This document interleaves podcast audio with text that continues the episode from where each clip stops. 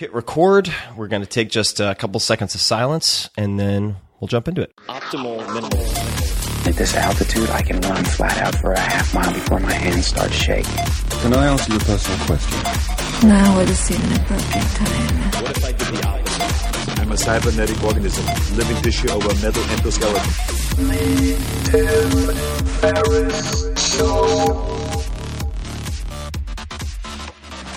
This episode is brought to you by Athletic Greens. I get asked all the time what I would take if I could only take one supplement.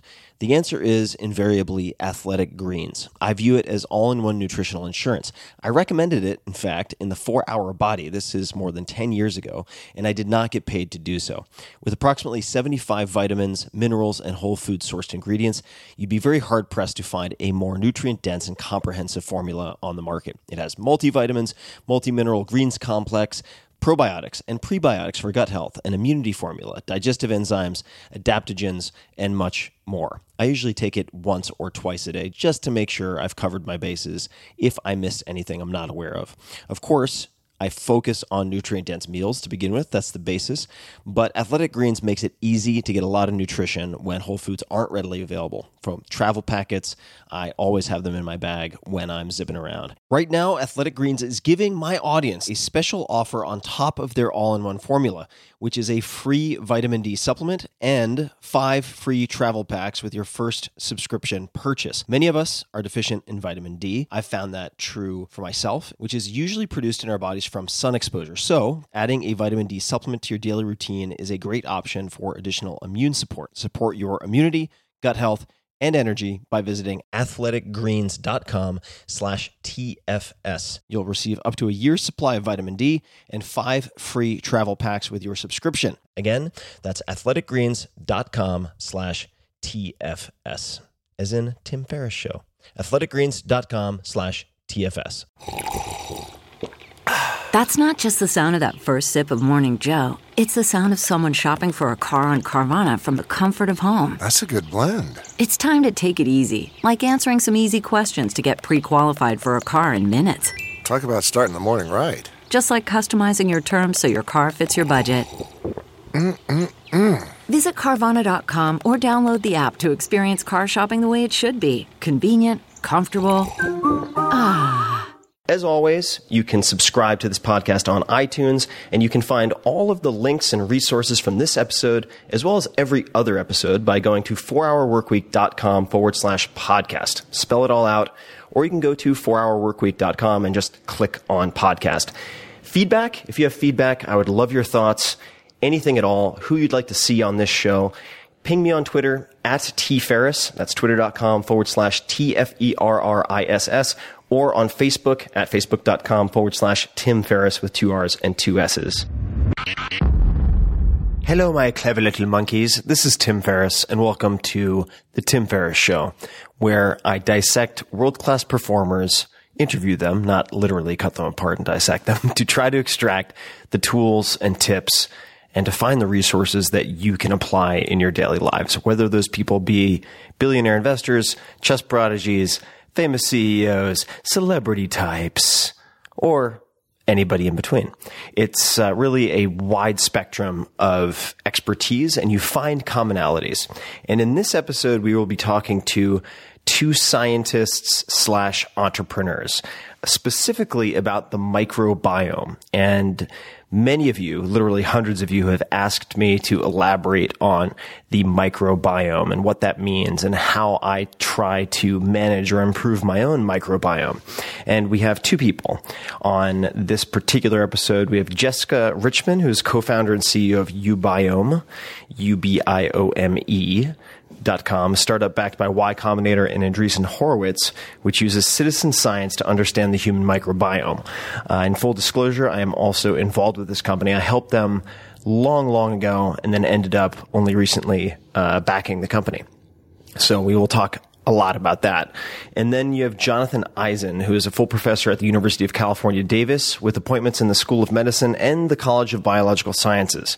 Dr. Eisen's research focuses on the evolution, ecology, and function of community of microorganisms. Both of these people are fascinating. very different personality types, and the conversation was a blast. So without further ado, please meet Jessica and Jonathan. Jessica and Jonathan, thank you so much for taking the time to be on the show. Thank Glad you. to be It's here. Really honored to be here.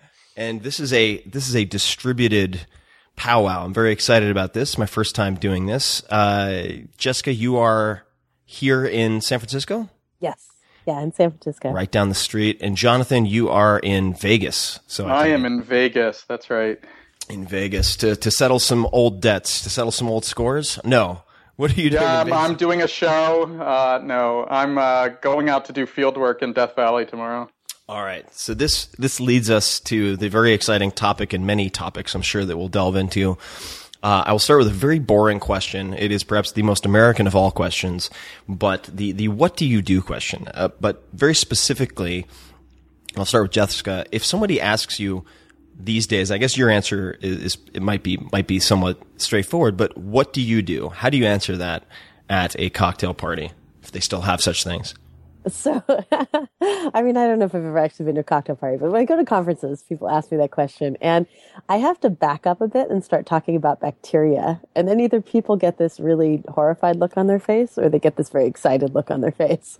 Most people are not neutral about bacteria. So I say, oh, well, I run a company that, uh, where we sequence the microbiome. Those are the trillions of bacteria that live on and in our bodies. And then I sort of pause and wait for the look of horror or excitement to cross over their face to see how much more I should tell them about that. and that's a matter of time before we get into the subject of poop. Like, Yeah, I'm- I was gonna. I was just. You know, I knew you were gonna bring it up first. This is a very. yeah. So This- there's like a mean time to poop for a conversation. Yeah. like, so how much do you know about poop swaps? That's the uh, the opener. I, I find that's a pretty good pickup line. Also. yeah, yeah. Uh, you know, it works for me. So, uh, Jonathan, what about what about yourself? When someone asks you what you what you do, what is your answer? Uh, I'm a professor and I study and teach about and communicate about microorganisms. And I I want to define a couple of terms, uh, partially because in in all honesty, and this is embarrassing, but I've never really defined these terms very well for myself.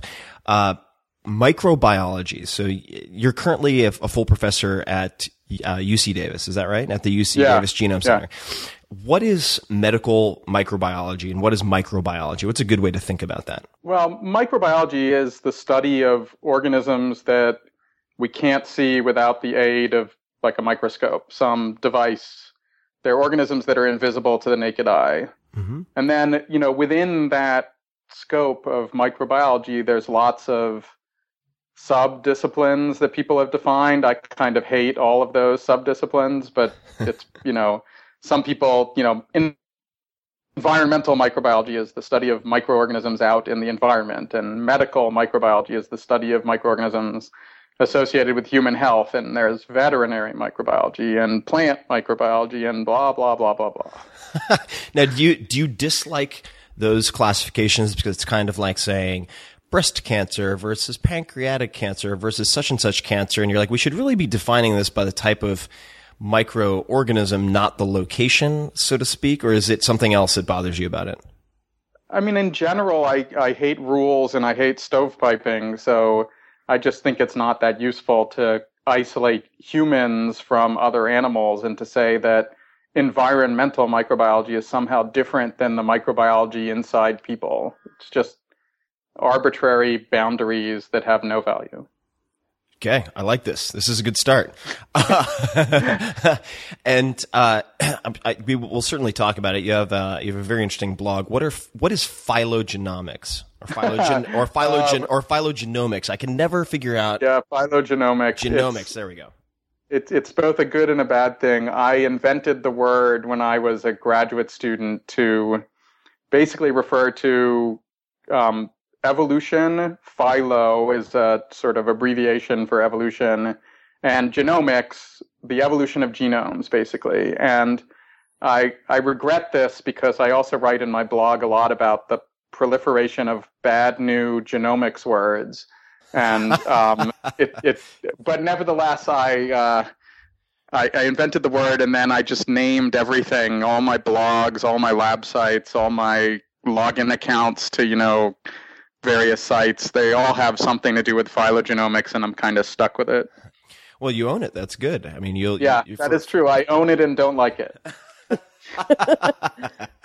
and and the the evolution. So the microbiome and I'm I'm wading very deep into my uh, into the the pool of ignorance on my part when I get into the microbiome. But it, became of great personal interest to me uh, because I contracted Lyme disease, went on very long term, from my perspective, long term use of broad spectrum antibiotics like doxycycline, and started to suffer from all sorts of health conditions that uh, from my assessment, were not caused by Lyme disease, but were caused by the long term use of antibiotics. So I started to have skin disruptions and all sorts of issues that are associated with chronic illness. And that the, but I had not drawn the connection between some of these supposed chronic illnesses and microbiome.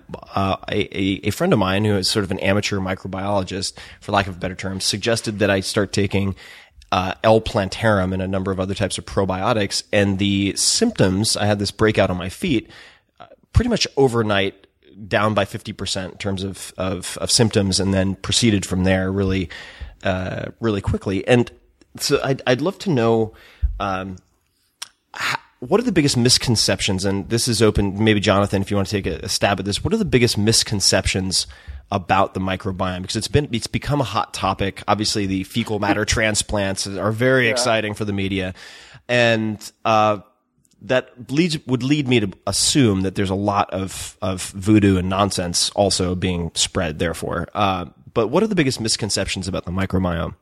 Well, I mean, I think that the thing that I, I the reason I am interested in this from a research and a communication point of view is because there's enormous promise from uh, medical and agricultural and environmental and evolutionary point of view. I mean, every plant and animal is covered in a cloud of microbes, and they clearly influence the biology of these things that they're living on. And so there's enormous promise, and there have been a few papers in the last five to 10 years that have shown really big impacts of this cloud of microbes on the health of various organisms. But the, the part that is also interesting and, and sort of challenging is um, for whatever reason, a lot of people have oversold or overinterpreted the what we know about the microbiome and aren't doing a really good job of distinguishing what we think might be going on mm. from what we know is going on. So I give out an overselling the microbiome award on my blog, and it's like it, it's literally like you know the easiest low hanging fruit blog material that exists in my life. Um, there, there's just so much out there where people make sort of fundamental miscalculations as to how to interpret some scientific study or some personal dietary change or other issues? Well, I mean, I think I'd I'd like to add a couple of things to that. I think the first thing is that I mean, you've noticed anecdotally this change, Tim, right? Like you you take all these antibiotics, you develop this problem, you take probiotics, and it goes away, and that's not data. That's just an anecdote. But I think yeah, what, and just in fairness, I recognize that it could be correlation, not causation. Yeah, it could be regression to the mean. I, I, understand all that. But still, I mean, I, I, I don't call it an anecdote to, to minimize it, but just to say that I think one of the interesting things that we're doing at uBiome, and that I think is a general trend in, that is interesting is this crowdsourcing of science to enable things like what you experience to be validated in new ways. Because I think, I don't think it was my feeling about is it probably was not just regression. To mean if it if it happened immediately afterwards and you know you can sort of see the effects in your own experience but why did that happen? And does it happen for everyone? And how often can can that be replicated? And all these kinds of things are important questions to be to be answered. And your anecdote is like the beginning of a hypothesis about how probiotics can affect the human body not just something to be dismissed i think no, um, absolutely. Um, I mean, I'd love to hear you elaborate a little bit on what you, how you would define or, or think of citizen science, because I think we're we're leading into that pretty quickly. Yeah, yeah. So, so citizen science is a is a term that it, that was coined um, by the Cornell Ornithology Lab in the I think in the seventies. Was basically the idea that citizens, people that are not PhD scientists working in a research lab, can create um, interesting science by collaborating with scientists. So in the case of ornithology, it's really interesting. You know, there aren't enough bird watchers in the world. There aren't enough ornithologists in the world to watch all the birds. So they use amateur bird watchers to contribute data very frequently. And that's sort of grown in this idea that other types of scientists can imp- can include the public in their research, whether it's data collection, or even going further, it's generating hypotheses, funding science, like we did at uBiome, um, you know, open open sourcing publication of blogs about their own experience, their own experiments, and all these things are sort of citizen scientists, crowd scientists, people who are not employed in the job of science, contributing to science and adding a new perspective that isn't there in the in mainstream science. Got it. And I, I want to come back to uh, Jonathan. I'm gonna I'm gonna ask uh, Jessica a few more questions, and then I want to come back to you and ask you. So you have you have so much experience with research. I'd love to ask you about sort of what is wrong with the the current ways in which research is done or has to be done, and how you in a dream world would fix that. Because I think it's an interesting topic. But um, Jessica, I'd, I'd love to ask you just on the to give people sort of a taste, and again, understanding that the plural of anecdote is not data. Although I do have some issues with the overuse of that expression. I do too. I do Um, too. I'd love for you to comment because we've talked about some of these things before, obviously, and I'm uh, involved uh, with, you know, I'm a backer of, of uBiome and believe in the mission, and I was a supporter long before I was ever involved in a formal capacity. But could you talk about gut, mood, and behavior, uh, maybe highlighting uh, some of the things you've found most interesting in the last few years? Yeah, so there's a lot of so so let me just back up for a second. So the obvious things that you think of when you think of the gut microbiome are, you know, health conditions that involve the gut. So you think about, you know, traveler's diarrhea and you think about um, enteric dysfunction and you think about um, irritable bowel or Crohn's disease or all the sort of obvious things that involve your gut. But what you don't often think about are other health conditions that are much more systemic that relate to the microbiome. So there's been some interesting research about uh, mostly in mice about how you can change a mouse mood by changing the mouse microbiome. And I know this sounds a little nuts, but there are there are measures for whether a mouse is anxious or depressed, um, or has autism. Actually, it was an interesting study I was just reading earlier today, and basically by giving um, by taking germ-free mice, these are mice without any microbiome, and then by adding um, either an anxious mi- microbiome from an anxious mouse or from a not anxious mouse, you can change the mood of a mouse.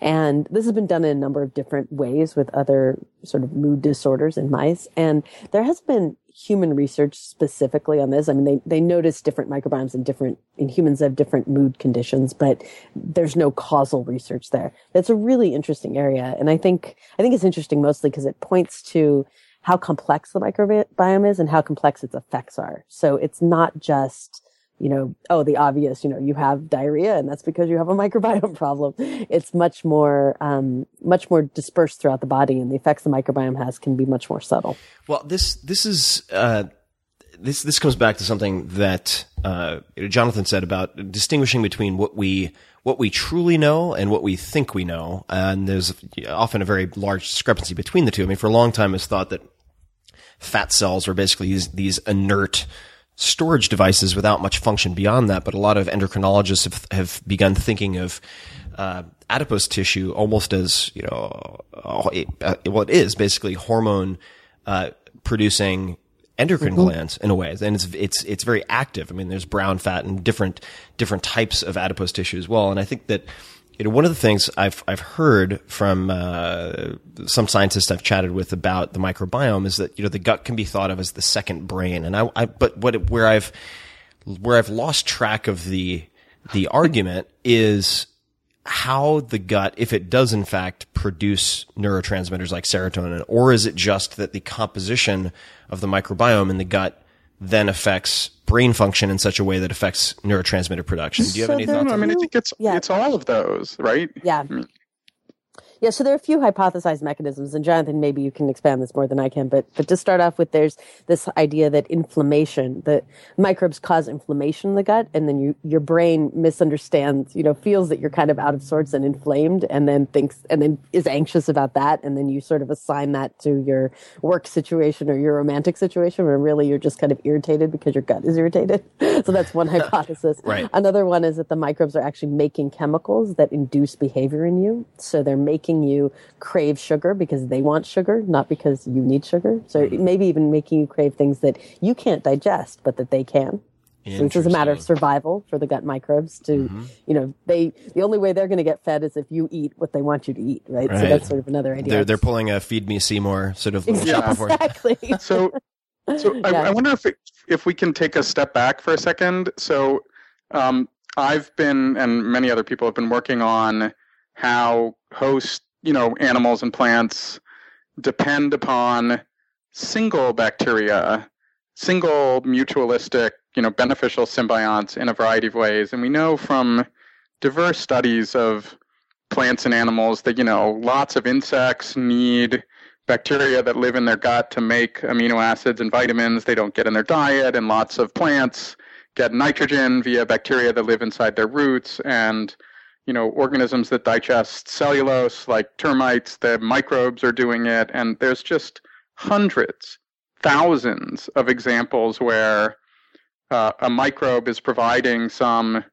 critical function that the host is not doing for itself. And there's also, of course, we know lots about the the hundreds to thousands of examples of pathogenic, dangerous organisms that you know cause some disease or some problem where they ma- manipulate the host biology in all sorts of bizarre, interesting, and you know damaging ways. And so, in th- in that context, um, it's almost obvious that the microbes that live in our gut and in our mouth and on our skin and in our other orifices and places have the potential to do all sorts of things to our biology. And and again, if you the way I think about it, I'm actually an evolutionary biologist.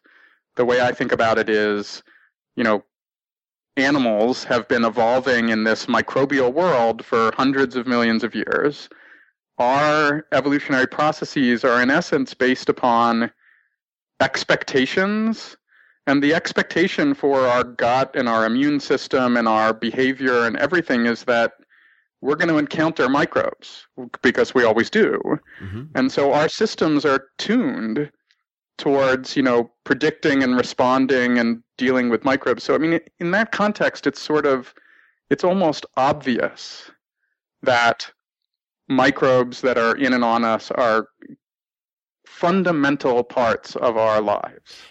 And to give, uh, I'd I'd love to do a quick fact check. Uh, I've heard that I've heard people say that humans are really ten percent human, meaning ni- by volume or number of cells, uh, ninety percent of us is comprised of uh, bacteria. Is that? I mean, that's, Yeah, there was a really good fact checking that someone finally did in, a, in I think in the Boston Globe, where it turns out that number, which had been quoted for 20 years or so, is almost completely made up.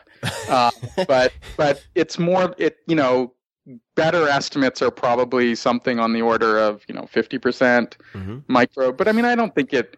I I don't think that the total number of cells is that interesting. What I think is more interesting is that in our mouth there are probably in each individual person there are probably something on the order of 500 species or a thousand different species of microbes and in our gut there are you know a thousand in each different compartment and they're not always the same so the things in the stomach are different than the things in the ileum are different than the things in the colon and then on our skin and in different parts of our skin. There i mean we are an ecosystem Mhm. with with an incredible diversity of types of organisms and functions. And yeah each person it's going to vary how many they have how many cells there are.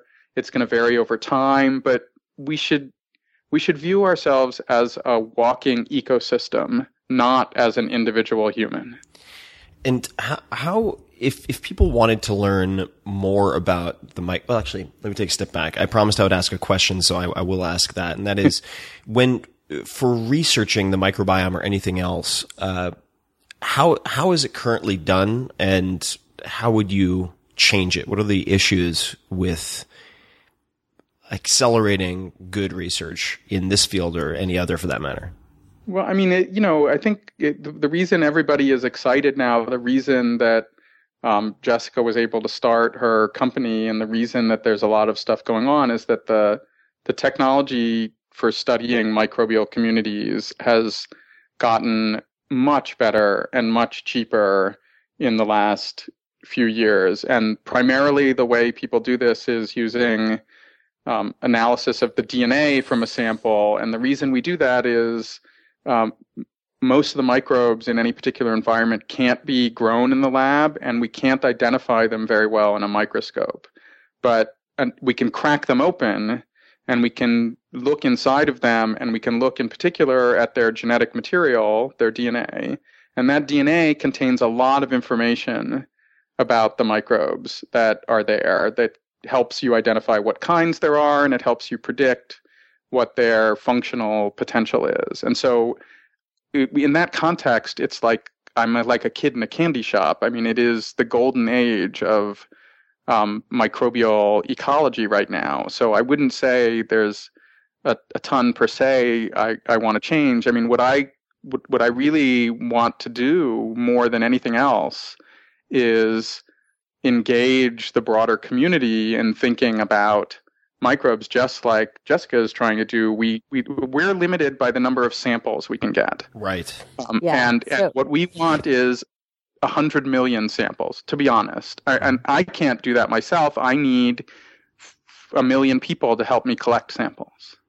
That's yeah, what so I want to get people to think about. I agree with that. I mean, I would say I have a lot of thoughts on this because it's something we think about a lot and how to make research accessible to the public, how to make it larger, more scalable, more you know more actionable in people's lives. And i think larger studies is a huge one. I think that um, you know the you can have a very respectable study in a major peer-reviewed scientific journal nature science cell something like that and you can have a hundred people in it and i just think that that's going to seem ridiculous 10 years from now 15 years from now when it's just obvious that you can source study participants more easily and that you can involve the public in your study and just have things move much more quickly. So I'd love to see that happen. I'd love to see um, studies be more scalable and flexible so that, you know, you can start off with a certain study design, you know, asking a certain question. And then because you have, you know, your 10,000 participants or your 100,000 participants, you can sort of take a subset, say that's the interesting part, and then go forth with that group. So you can sort of make the whole apparatus of creating scientific studies better, larger and more scalable. And, yeah. And I was and, just going to say, I mean, I think that the one thing that maybe I would, would say we, we need to do in the future that we're not doing as much of now is that a, a lot of the work that we're doing it's incredibly exciting and really interesting where we can use DNA as a fingerprint of what's going on in the community. But but this is building in essence you know some type of general profile of the world around us and we can compare and contrast health and disease states. We can compare people over time. We can compare people before and after like you antibiotic treatment. We can we can do lots to get a general idea as to what's going on. But of course that's just the first step. I mean there's lots more really interesting biological studies that can be done once you have this sort of framework that comes from characterizing the DNA of the community. So we can start to look at the functions actually encoded in these genes. We can do experiments to test those functions. We can look at where individual cells are located in particular environments. So, you know, a fecal sample doesn't tell us anywhere near as much as a full microscopy staining of the entire gut and you know things are in the floating around in the liquid some are on the layers of cells some are inside cells i mean this is the first step in characterizing this system so yeah I, am sorry i was just going to ask quickly um, well just a couple of observations for people who are listening who are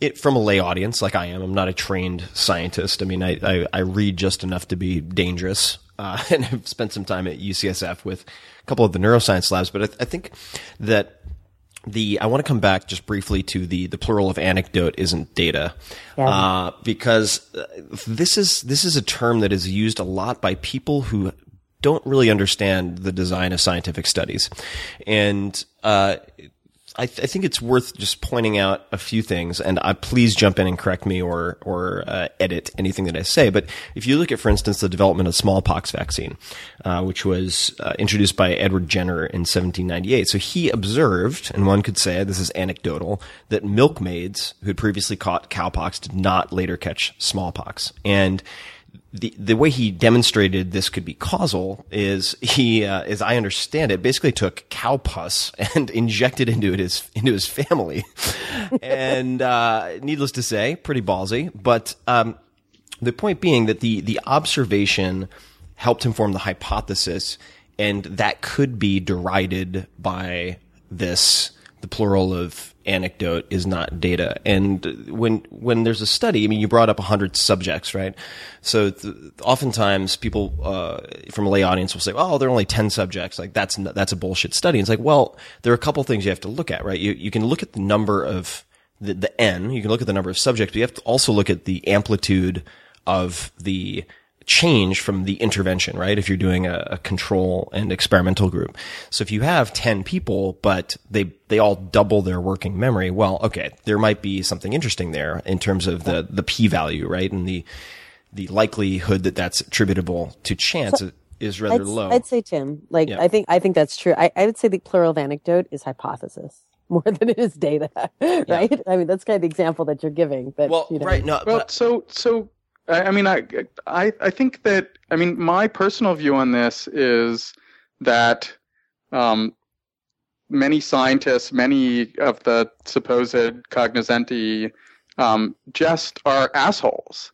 I mean, and let's just be clear. I mean, you know, like um, they say things like that because they want to put themselves up on a pedestal. And I think that if you go back to your question about the future of experiments and, and science in general, I mean, I think what we need in the future is for much more of these observations all the way through to clinical trials to be published and to synthesize the collection of knowledge from across the planet more than we need suppression of work that people do simply because one person thinks it doesn't have enough statistical sample size or something like that. I mean, that is the the ultimate. And in fact, I spend half of my time working on scholarly communication and open science, not on microbiology. And I think that this is the biggest issue that we have right now is trying to broaden scientific research and not to suppress it. And I just, it drives me crazy. It, it makes me just go insane when I hear anyone say anything like that quote. Um, and I hear this all the time in, you know, graduate student committee meetings where one person will say, well, that's not hypothesis driven research. That's, you know, discovery science. And, you know, God, just get out of science for God's sake.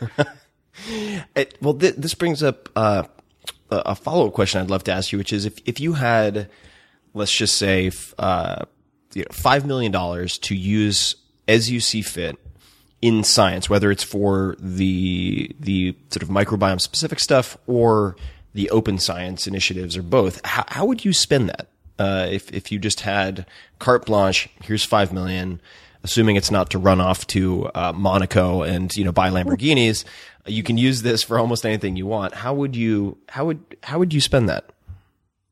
I would invest it in lots of small projects.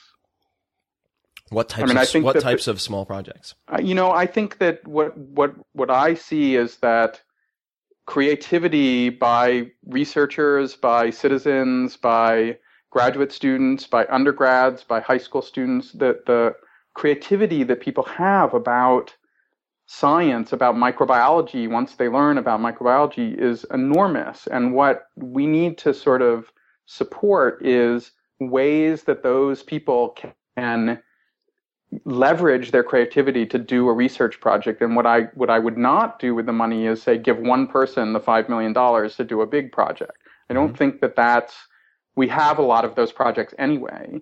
And what I really think we need is to harness sort of the, the anecdotes, the observations that people have made. They may not all turn out to be useful interpretations, but there's a lot of stuff out there that needs to be studied, and we need more people doing it. Yeah, I think I'd. It's interesting. I, if I, if I had five million dollars that uh, someone handed me to do this kind of research, I think, I think you're right. I would break it down into small chunks. I think that makes a lot of sense. You sort of let a thousand flowers bloom, sort of see what, see what comes out.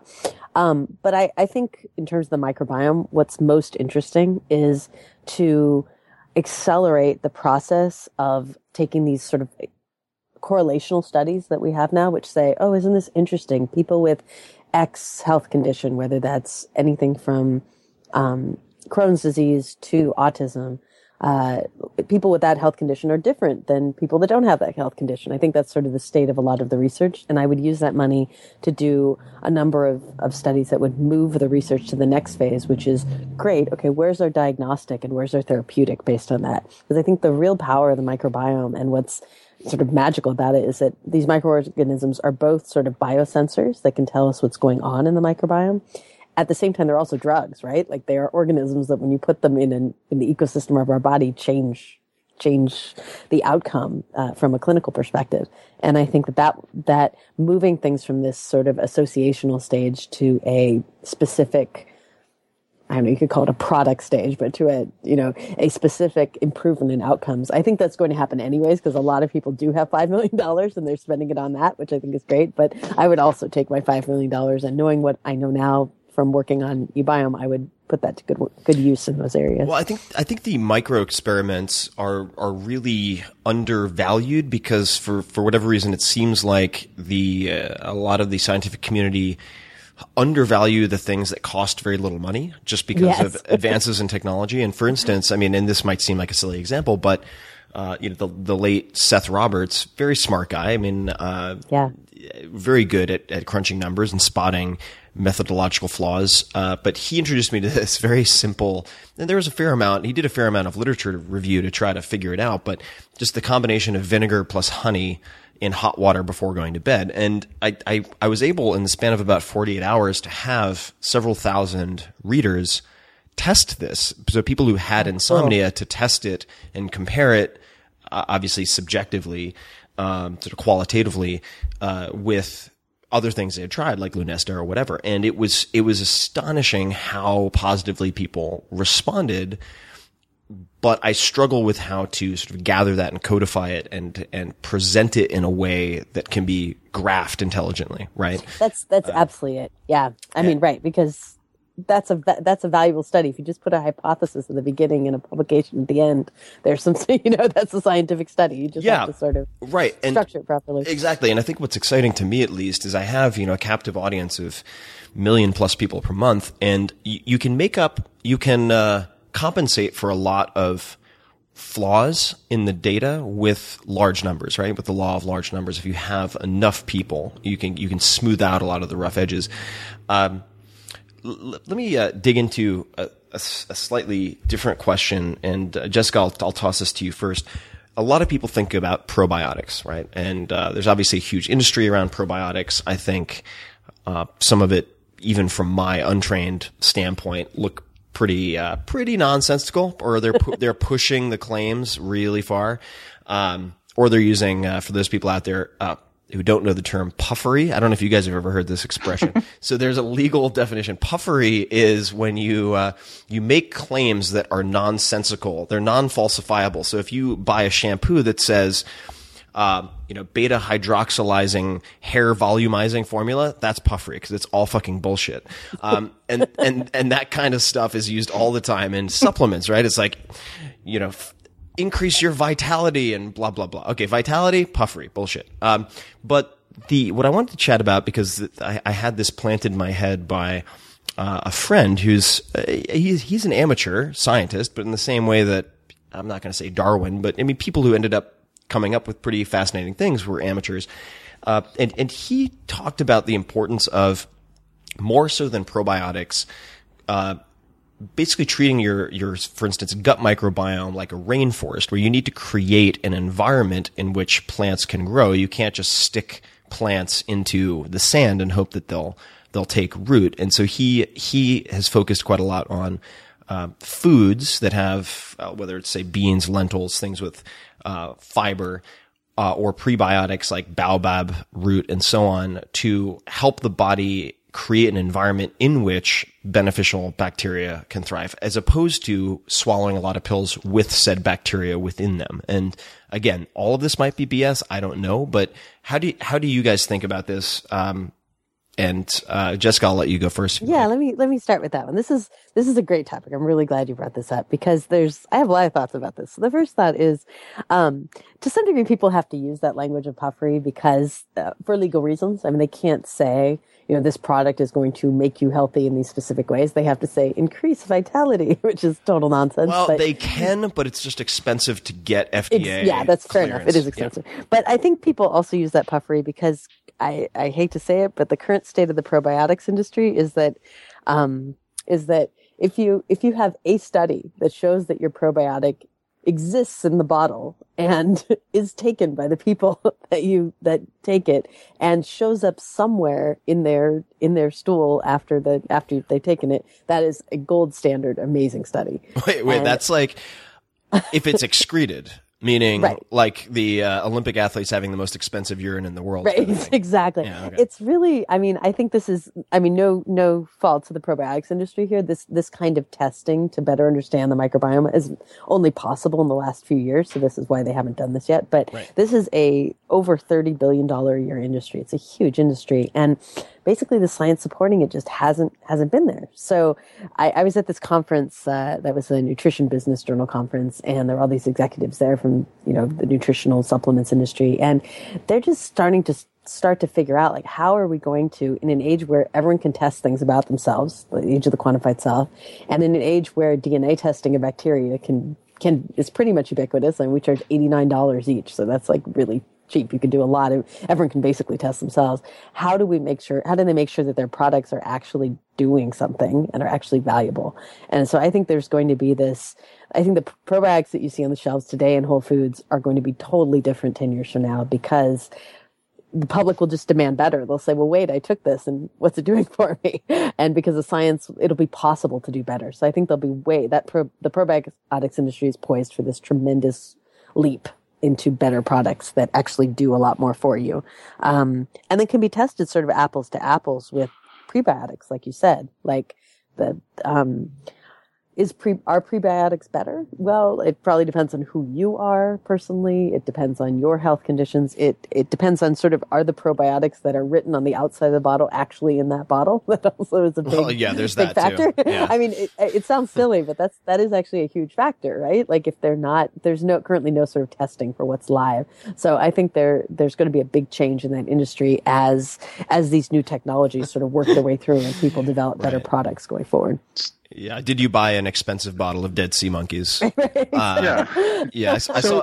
I'm sorry, Jonathan. Yeah. Go ahead. No, I was just going to say that, you know, um, I think the growing appreciation of this sort of cloud of microbes, the, the microbiome, that it's an ecosystem, or at least it's complex like an ecosystem, is, you know, there are ways that we should be thinking about this ecosystem that probably, you know, the simple model of probiotics just didn't take this into account. I mean, really, we need to think about the dynamics of competition going on in the ecosystem of the different members competing with each other for food and for space. They're going to grow and reproduce at different rates within the system. But just like any other ecosystem, there's going to be influx, that is, new new organisms coming into the ecosystem. There's going to be efflux, and you know, there's 200 years of ecological research on studying these things. And you know probiotics are um, you know have the potential to impact the system because if you have you know a massive influx of some individual species into an ecosystem it, it can impact it either on the short term or the long term. But it's a you know very simple component of the total picture of the ecosystem. So just a good example of this is if you take you know a savanna or a chunk of savanna and you isolate it and you introduce into that savanna a thousand cattle, they're going to disappear pretty darn fast. Um, but if you introduce a thousand um, zebras, uh, organisms that you know roughly the same type of organism, but they're kind of adapted to living in that ecosystem, they're they're going to do differently. And if you introduce you know 50 species at a time that actually represent something akin to what is naturally there in the ecosystem, that's going to be really different than introducing a billion of one kind of organism. So I think the more the more we think like ecologists, the more we think about the dynamics of the ecosystem that is the gut or the mouth or the vagina or the skin or wherever there are lots of microbes, the more we're going to be able to make sense out of, you know, the puffery that is uh, associated with the promotion of certain treatments, and the more we're going to move into a system where it it it is useful. No, definitely. And it, you know, the conversation uh, brings to mind a past conversation I had with a really, really fascinating guy named Steve Rinella, who is a, he's a hunter. He's the one who introduced me. I'm, I'm not, have never been a hunter, but was introduced to it, uh, for researching my last book when I wanted to hunt and forage for all my food for a period of time. And he was talking about the sort of politicized response to reintroduction of, say, wolves and how when you try to oversimplify it, just like carpet bombing your system with 20,000 pills yeah. of fill in the blank single type of probiotic or bacterium, uh, that you, you could introduce, say, or there's, uh, wolves are dying at, at an alarming rate there's a they're nearly extinct in this one place. Let's add a thousand wolves. Well that doesn't really work very well because it throws the entire system out of whack. And then you start then you have you know basically a mass genocide of you know their primary prey. And what he pointed out also and i think this is kind of interesting is that the microbiome people associate, I think, broadly with the gut, right? They think microbiome, they think I swallow pills, put them in my gut, and they're reading about fecal transplants and whatnot. But there's, it's a lot, and, and as you mentioned, Jonathan, even in the the GI tract, you have these vastly different populations in different areas. And uh, what Steve pointed out, he said, you know, people are against hunting wolves, for instance, because they're thought of as very sparse. But the fact of the matter is, they're very, very, very overpopulated in very specific areas, and therefore the the averages are misleading. So you should actually hunt and cull in certain places. Uh, but um, getting a little little uh, down the rabbit hole with this with this story. But the um, I'd be very interested to hear, uh, Jonathan, you comment on the. Um, just from the evolutionary standpoint, how do people go about figuring out what to aim for when it comes to that ecology, right? Because it's, uh, in a natural environment, you could say, wow, everything's going to hell in a handbasket. Something is wrong. It's kind of it, perhaps more obvious to pinpoint problems, but should we be looking to tribes in Tanzania or Papua New Guinea or the, you know, the untouched parts of the Amazon, if anything exists like that to try to, where the children haven't had antibiotics? I mean, how do you determine the, like the menagerie of bacteria and the balance to target or to aim for? Yeah, I mean, it's actually a very complicated uh, question and a complicated sort of research topic. Certainly, um, understanding where our microbiomes used to be in the past is a very helpful component of, of answering your question. So, um, if we can get access to, you know, mummies and bog people and Iceman and and other ancient samples, uh, microbial studies of those samples are being done, and they're they're very important for placing what we see now in a in a evolutionary context. And other people are going out and looking at um, populations of human, usually just diverse sampling of the human population, but looking at populations that have been less exposed to, you know, certain types of food or certain types of drugs or certain types of environments, and that is also providing that sort of context. I mean, we um, in my research in my lab, we actually work on the methods by which you would um, compare to evolutionary relatives or to ancient samples to try and figure out what the microbial community used to be like. And and the reason you want to know that is twofold. You want to know, you know, what the immune system and what the organs and what the blood and what the rest of the body sort of evolved to see. And you also want to know how it's changed with humans. Obviously, we want to know how it's changed in response to antibiotics and in response to changes in diet and in response to globalization and other issues. Now, that still doesn't tell us what the goal should be, right? Because we live in a world now that's different than the world we lived in 20,000 years ago or 20 million years ago. So, um, but it gives us sort of that framework to help interpret when you then do a study, say, of comparing people in Japan who live in Japan now to people from Japan who moved to the United States. There have been a few microbiome studies like that. Um, and it, it helps you figure out what the disturbance is and what that might mean for our biology. But I don't think it's I don't think it's obvious how to say we should have a goal of making our microbiome like it used to be 20,000 years ago. I mean, we have different diets, we live different lifespans, we have different interactions with other communities. It, it's pretty hard. Yeah. No, it, it seems extremely hard. Uh, Jessica, what, what is, what are, what are some common disruptors of the microbiome? So if uh, it, it's it's certainly difficult to decide what the ideal should be, but what are we aware of that can disrupt or cause problems with the microbiome? So I've I've read certain uh, I wouldn't call them studies at this point, but uh, that things like Splenda, artificial sweeteners, can can right. cause issues with the microbiome.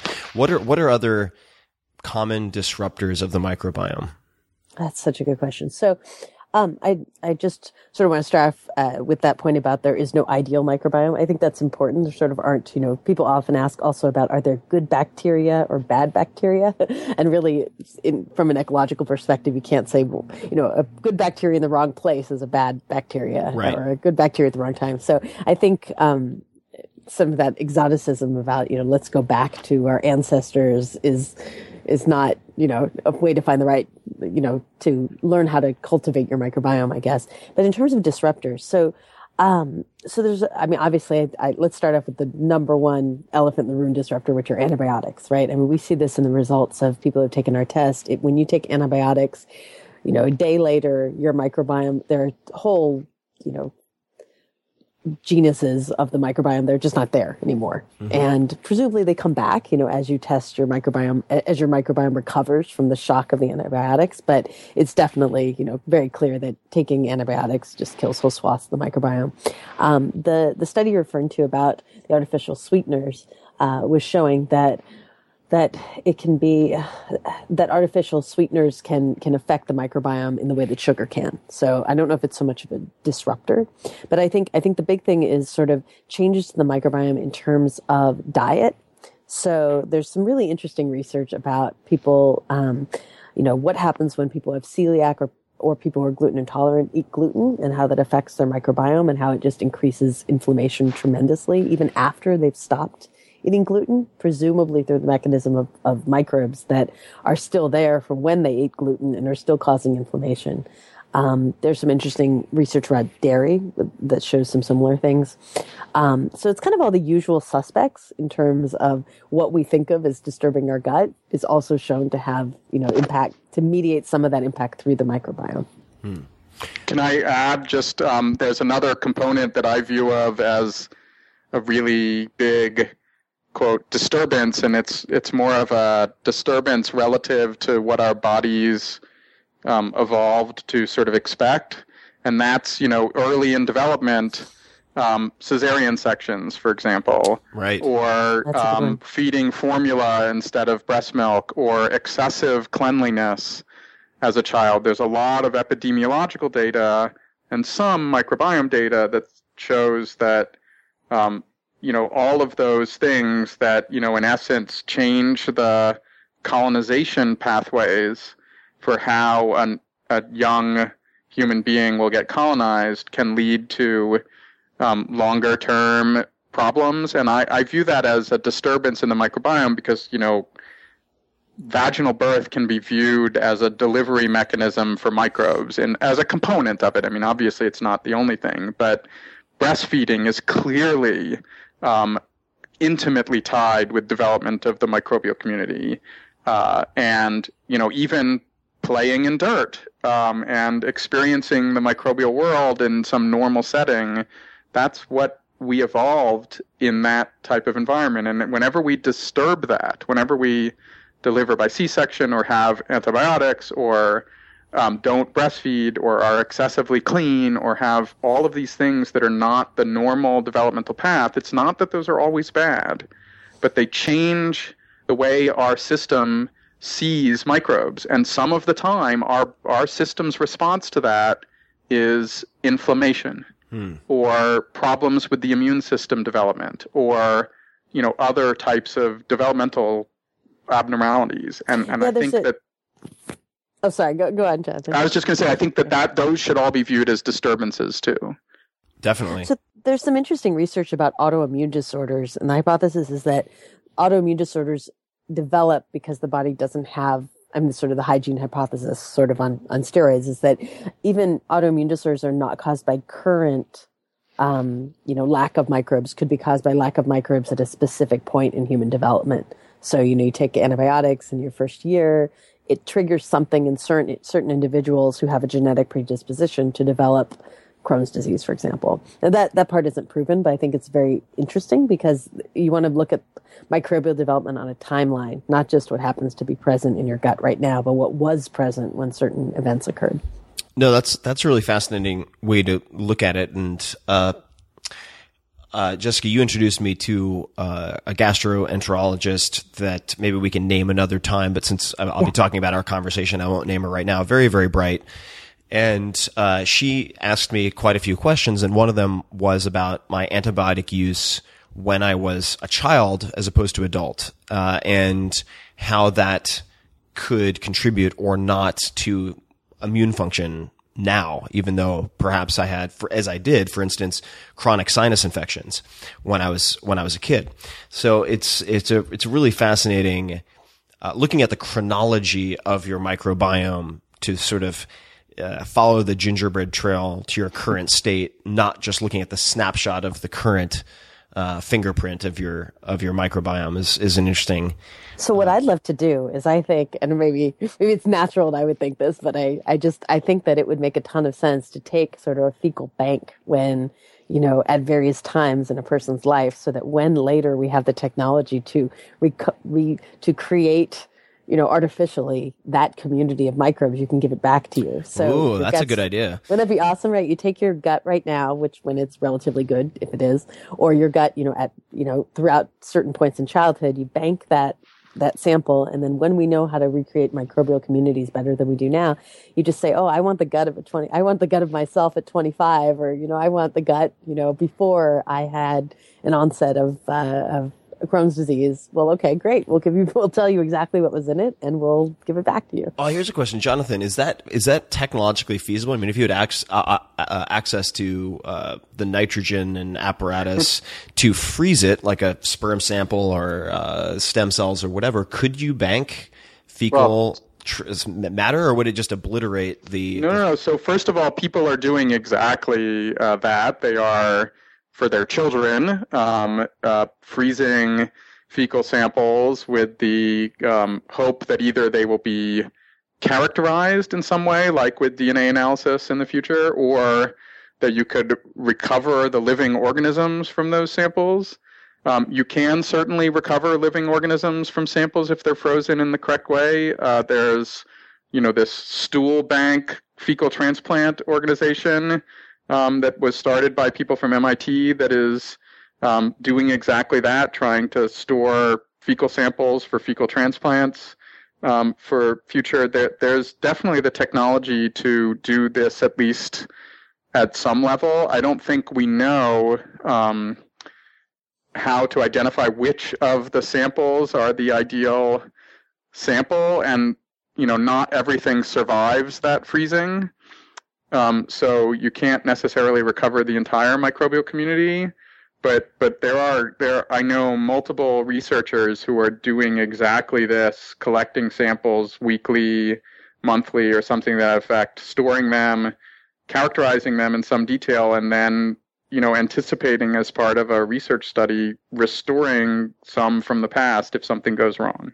So we do. So this is something we offer to people. You know, if you sample your microbiome now, even you know even if there's nothing particularly interesting you find in your sample although that's unlikely it's possible then you can you'll still have it. So we'll know what was in it.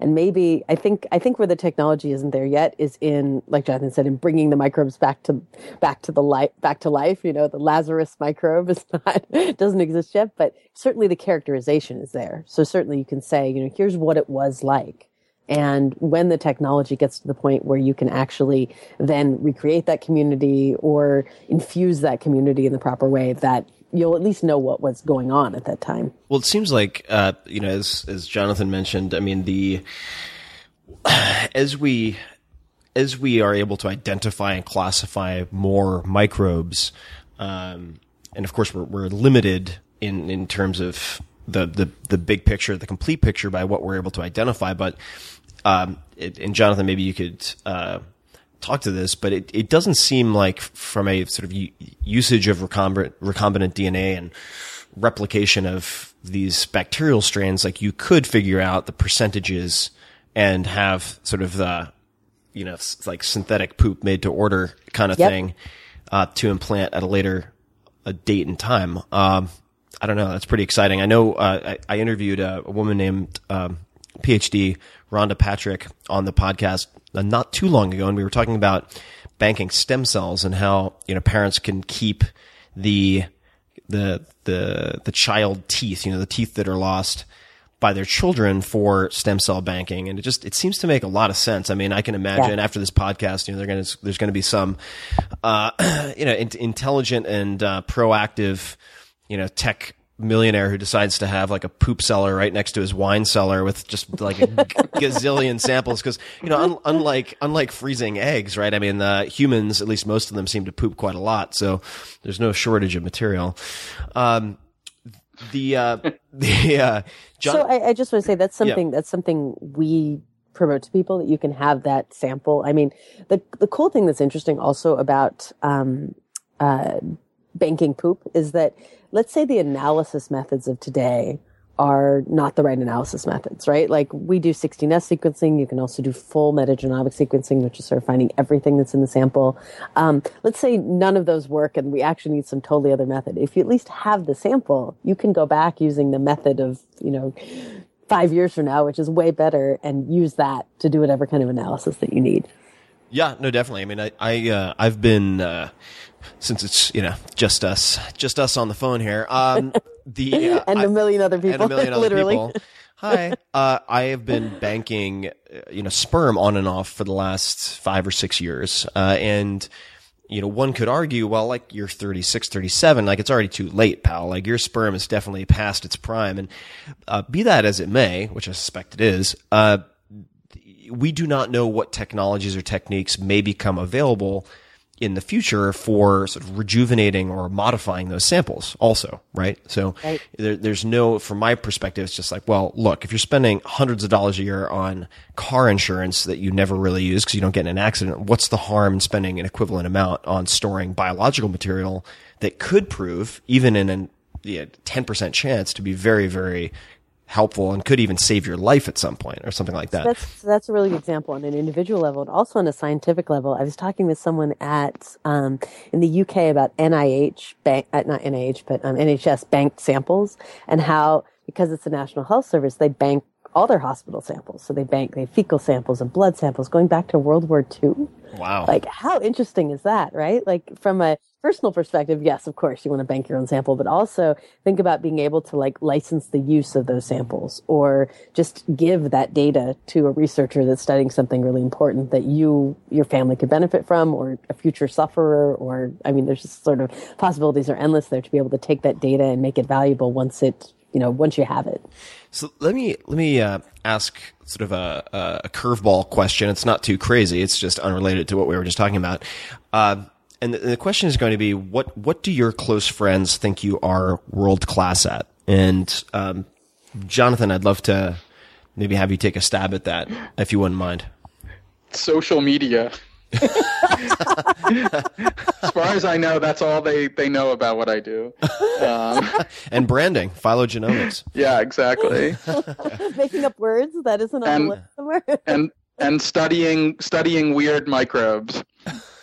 So, uh, within the world of studying weird microbes, uh, what what are you known for? Would you say? I mean, what what if if if in response to what would someone say? Ah, Jonathan's the guy you need to call to talk about that.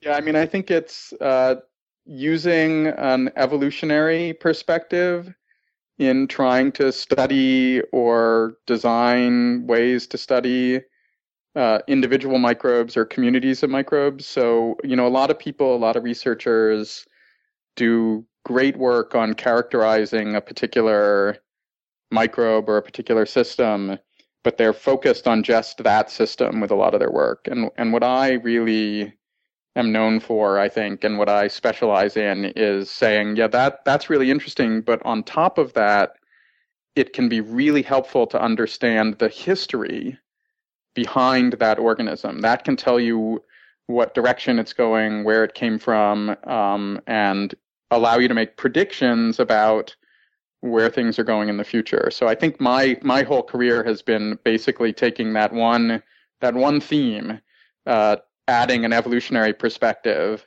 and applying it in a lot of different areas, um, and just hopping between you know genomics, so that's phylogenomics and um, microbial communities and uh, functions of microbes and uh, how organisms survive in extreme environments and what lives in and on humans or on other organisms, and always saying, "Oh yeah, but what about the history?" Right. What uh, I I really want to ask you a question, but before I do, because I suspect it might fit in this category, what are the most uh, what are the questions that you get asked from an evolutionary standpoint or evolution ev- evolutionary biological standpoint that are most irritating to you? um, what what is the most ancient uh, microbe alive? Uh, when all all microbes are all equally ancient right now, none of them are old. They all grow and replicate. Uh, that always drives us. That always drives us crazy. Um, uh, another another is why you know um, the classical intelligent design questions. I guess I don't find those as irritating. I get I get a lot of them, but I don't find them that irritating because they're so common. Right. Um, and I mean, I think another really thing that I mean, I would say completely drives me crazy, and I get this question a lot is, you know, why study that in microbes? Microbes are so simple.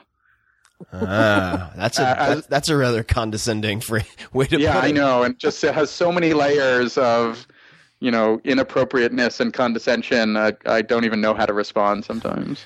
You just you just sidekick them. That's that's, Yeah. that's usually I find that pretty appropriate. Uh, the the uh, so the question I was going to ask you is. How did Adam and Eve ride to their wedding on a dinosaur? That's really what. No, that's not my question. I'm kidding. Uh, the uh, the The microbes made them do it. the microbes made them do it.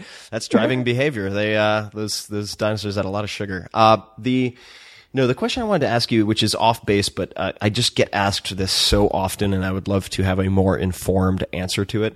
Is uh, and if this is outside of your of expertise, please you feel free to dodge. Um, but what have uh, how should one answer the question uh, or let me rephrase it. What do you think of paleo the paleo diet or vegetarianism? Let me just throw those those two out there. Um, you know, I the the vegetarianism and I mean any I hate all rules first of all, um, as in, in in all sorts of different environments. So anytime someone says I'm going to apply some rule to my life or to science or to something else, I kind of get irritated by it. But um, you know, the paleo diet I think is a great example of something that is is really interesting from a conversational point of view to think about you know what how people used to live and what they used to eat and but to apply it to you know our modern lifestyle as though it's going to somehow be magically perfect seems um, a stretch to me let's put it that way Are you trying to tell me that cavemen did not eat coconut macaroons? no i don't I'll, you I'll be, like I'll be very disappointed. No, I'm kidding. you know, I think I think cavemen did a lot more than we appreciate. As you know, they just discovered those supposed etchings on a shell from 500,000 years ago, and we're always finding new, interesting behavioral patterns in Neanderthals and in cave people. I, I think we underappreciate what what the ancient human lineages did, but I certainly don't think imitating everything they did is the right way to go. yeah, and I, I don't have a particular dog in this fight. Uh, Yeah. What what about uh, vegetarianism?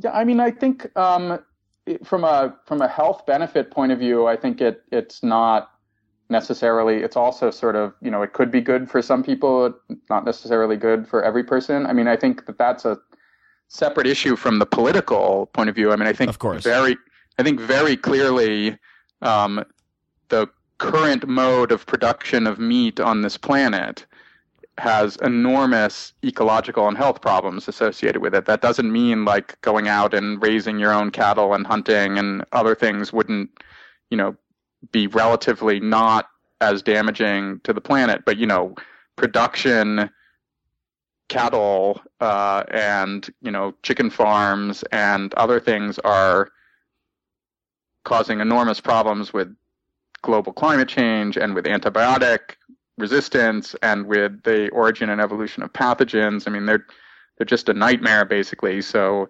vegetarianism, if you're doing it, you know, from a political point of view, I can understand it. I'm I'm not one, but I can understand it. Yeah, no, I think um, just to underscore something for folks, if you avoid antibiotics but don't discriminate your uh, uh, your sort of animal protein consumption, you probably are taking antibiotics. You, you are not yeah. probably. You are. Yeah, and so it's what's what's important to realize. I think, among many other things, it's kind of a haughty way to start a sentence, but I'll start it with that way anyway. uh, is that y- people say you are what you eat, but you should take it a step further, and I think think of it as you are what you eat. Ate right, so Yeah. you having factory farmed salmon that was given antibiotics may not be as good for you as eating uh, locally grass fed beef, for instance. Uh, nor is it necessarily better for the environment. Uh, so I think taking it, sort of looking at these, the secondary and tertiary steps is important or uh, preceding steps.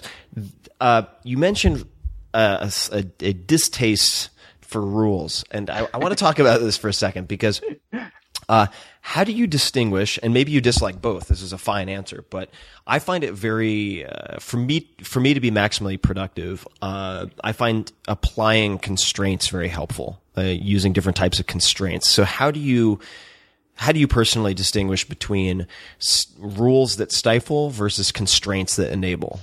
Yeah, I mean, I, it's funny. I just had a two-hour conversation with someone about this yesterday. Um, I, I think that the the difference is whether or not you're going to um, apply them blindly, or whether or not you're going to apply them with an open mind and intelligence. And the way I view rules is they're applied blindly, and the way I view constraints, like you identified, is um, you know, sort of like uh, a slight difference in the probability that you would allow yourself to not follow them. Right. Right. So one is the I told you so because I told you so school of thought versus Yeah. um, sort of strong, uh, like a hypothesis weakly he- held or guideline weakly held. Uh, very interesting. What? And and so so just as an example, I'm a I'm a uh, type one diabetic. Um, been on insulin for thirty something years.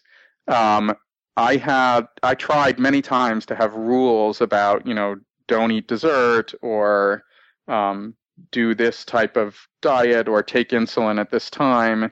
And I've found certainly in my my life that I never can follow those rules anyway.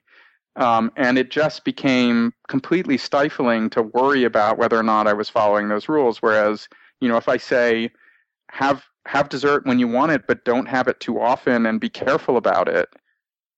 I view that as a constraint, and it works much better. Hmm. How did no? Uh, if you don't mind me asking, how how old are you currently? Uh, gosh, that's a good question. Uh, should I know this? Um, I am I am forty six.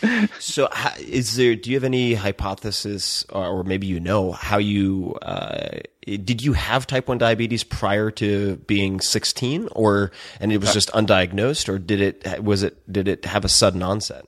Uh, when I was almost sixteen, um, over a period of maybe four or five months, I slowly started to waste away to the point where I was uh, lost about 45 pounds um, and was probably within a few hours of being dead when I finally went into the hospital. And um, the sad, funny, interesting part of all this is my dad worked at the NIH and was trained as an endocrinologist. Um, and I had mentioned multiple times that, you know, something's wrong. I'm really tired. I'm thirsty a lot. And, you know, he was blind to the he was a researcher so he didn't practice much anymore but um you know i knew something was going on but i didn't quite know exactly what and yeah. it's like the frog in the frying pan thing for me it happened over such a long period of time that i just by the end it was ridiculous i mean i was going i was peeing every 5 minutes yeah. and drinking drinking, you know, 40 liters of liquid a day Holy to try and shit. keep up. Wow. And and yeah, and completely ridiculous, right? And putting I mean it ended when I was on a backpacking trip, my first one in my life, and I was putting my face into puddles of mud to drink the water. Um, and you know, at that point something finally clicked in my brain like this is wrong. Um, and you know, insisted on getting checked later that day when I was you know, on the edge of diabetic ketoacidosis. Wow. Yeah, Wow. it, was, it was pretty messed up. How did you, what inspired you to become a scientist, if that's how you would uh, sort of characterize yourself? I mean, obviously you have a, a tremendous amount of of scientific and research background, but what what inspired you to take that path? so so I, I'm a, from a family of dorks. Um, so my, in particular, my grandfather was a physicist. Uh, did X-ray crystallography and other types of sort of theoretical physics, and he just talked about science all the time when I was a kid. And I, if you go back to what uh, Jessica was talking about earlier, um, I was a birder.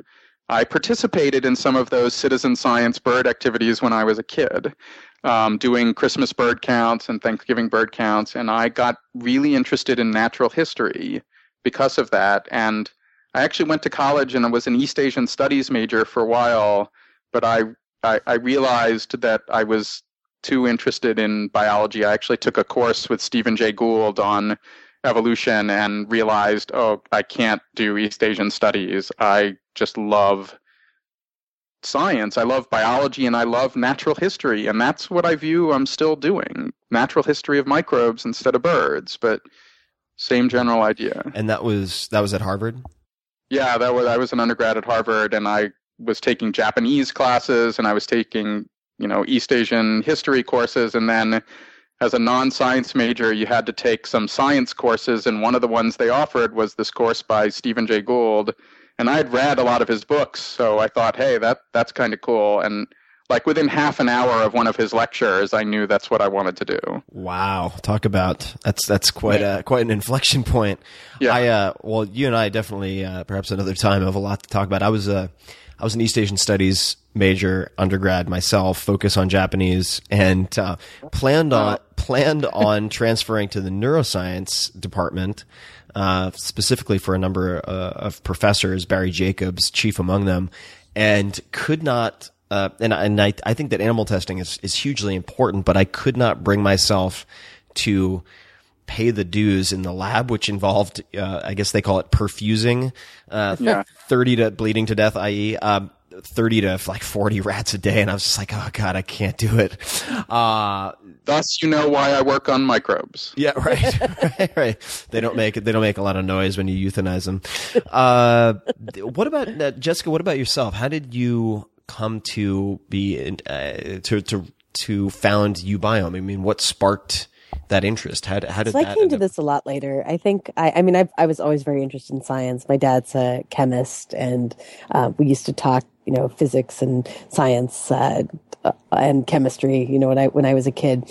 Um, so I came to so I was very interested in science as a child, but I didn't sort of my early science courses was a lot of sort of recreation of. Ex- early experiments rather than doing your own experiments. And my passion was always for doing, for like learning new things based on science. So I went a totally different route. I studied economics and computer science at Stanford. And then I got a fellowship to go to Oxford to study, um, at the Oxford Internet Institute and then, um, in other departments at Oxford. And I basically sort of took computer science and economics and put them together to be computational social science. Um, so looking at the mathematics of social networks, kind of taking a, a different approach to, quantifying human behavior. So, you know, in economics, there's very there are very specific mathematical approaches that are often used, um, and I was really frustrated with those. So I thought, okay, let's do something different that's still quantitative and what is now called, you know, big data or data science, but focusing on using different computational methods to understand social science data. And uh, so I was doing a PhD in that, and I went to I um, uh, was part of a program called Startup Chile, which was a program to go down to Chile, the, the country, and um, uh, they give you forty thousand dollars and a visa to Chile, so you can become an entrepreneur and start your company in Chile. So I went down there to work on commercializing some of the um, ideas that I'd had about social networks when I was at, as part of my PhD. So how you can measure social networks better, how you can determine which ones are more valuable than other ones. Um, and it was kind of interesting. But then I met my co-founder, who's was doing his PhD at UCSF in biophysics, and This is Zach. This is Zach. Yeah. So Zach was doing his PhD in bio in biophysics at UCSF, um, working with microbes and doing some very similar types of mathematical techniques to what I was using in social science. And just sort of a plug for social science. This is a, a rare area where the, the, the methods are better in social science in a lot of ways, just because there are many more data points. So if you're looking at data from LinkedIn or Facebook or something, you have millions of data points, which is, you know, often hard to get in a biological setting. So we just started talking about this and I just thought, you know, I could take these same skills and apply it to something like genomic data where you could just have this tremendous impact on human life. And it's, it's led for me into this passion for science and public health that I was always kind of nascent, but I just didn't, I don't know, the academic structures just didn't help me to apply it in a way that, that felt meaningful to me. And I, just the idea that you could take the same data science techniques that you use to understand, you know, LinkedIn data, which are interesting there, and, and there's a lot of value to be gained, but the microbiome is this whole other area of human endeavor. There's, you know, it's a whole new organ in the human body that had never been discovered before. And being able to, to, to take those same techniques and apply them to something that's sure to yield some impact on, on humanity was, was just what I had to do.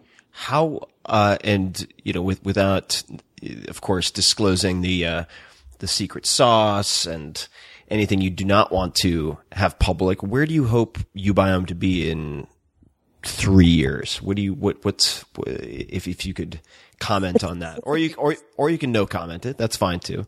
I mean, I, I think we- we've been pretty pretty open about what our what our mission is and what we want to do, and we want to gather, we want to involve the public in science by doing large scale studies that involve the public, and then to take the products of the of that research and turn them into useful things that people can use. We will probably not be the people turning them into those things. So through partnerships with pharmaceutical companies, consumer goods companies, other companies that that can actually turn this knowledge into something valuable.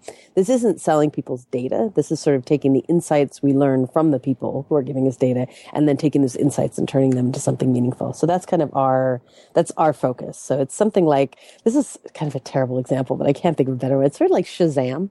You know, use Shazam to like figure out what a song is and then they take that data and they don't sell what songs you like to anyone. They sell what songs are trending and what, you know, what songs should you be writing um, it's something similar to that. We sort of will figure out what is going on in for different populations over time um, through the cooperation with the public, and then we'll be able to sort of take those insights and say, okay, this is clearly useful in this way, and helps and give the information to someone who can do who can best make use of it.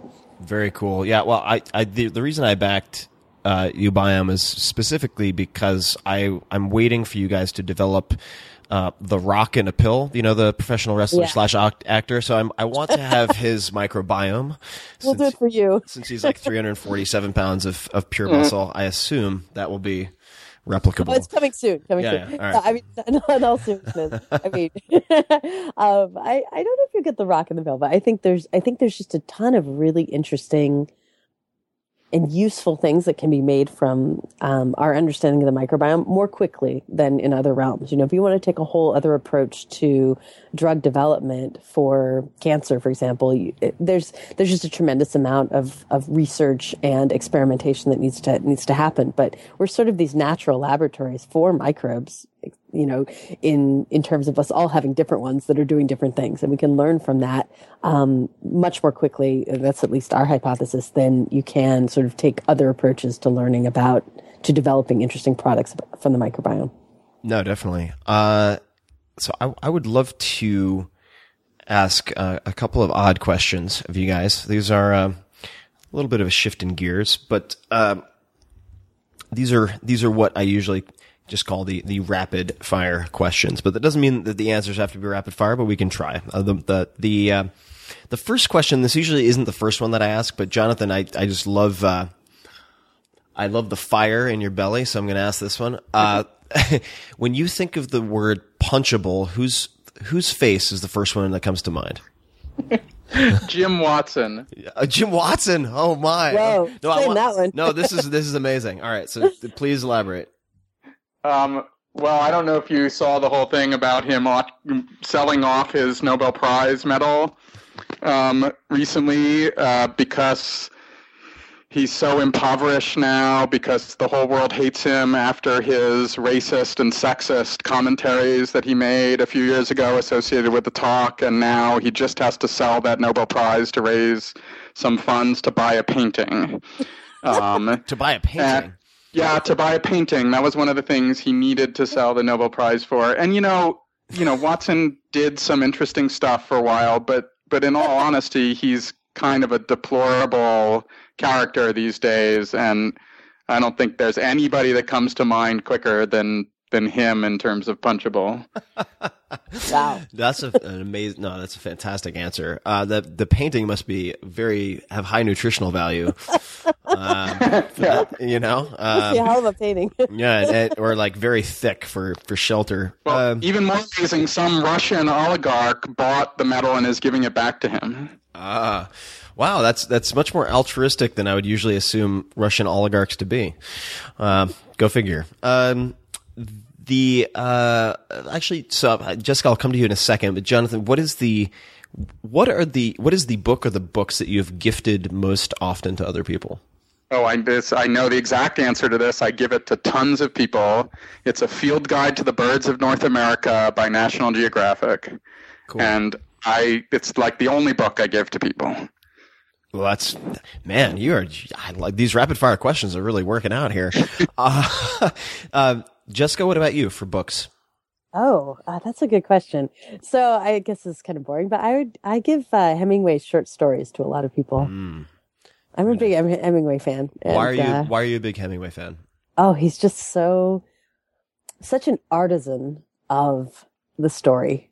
Mm-hmm. Like he is so his stories are so well crafted, and it's one of those things where you know you look at a work of art and you can't exactly figure out how they did it, but it's perfect. Yeah. So yeah, so I'm just I admire the craftsmanship so much. Yeah, there's not a lot of not a lot of bloat in Hemingway's work. No, that is true. Yeah, if, if you're uh, if you're a, Hemingway virgin, The Old Man and the Sea is a pretty good place to start. I think. Well, Yeah. The short story is also fantastic. Yeah. Um, Jonathan, do you have any particular morning rituals? What does the first hour of your day or two hours of your day look like? Is that uh, is it is it pretty standardized? It's very standardized. My my wife probably gets up first, um, and we have about an hour before our kids get up, and usually we um, we make coffee on a stovetop coffee maker, and we drink coffee, and we sometimes sit out there, sit there and space out. and sometimes we talk about the plan for the day, um, and usually our our cat our cat comes over and hangs out with us, and that's what we do. That's what we do for an hour. When do you wake up? Uh, she, her alarm goes off at like five fifty-five in the morning. Um, I'm sometimes up before that, sometimes up after that, and we have about an hour before the kids get up. Now, okay, I, now this is amazing. Um, I, I may have a soul connection with your wife, which sounds weird to say since we don't know each other that well. Why 555?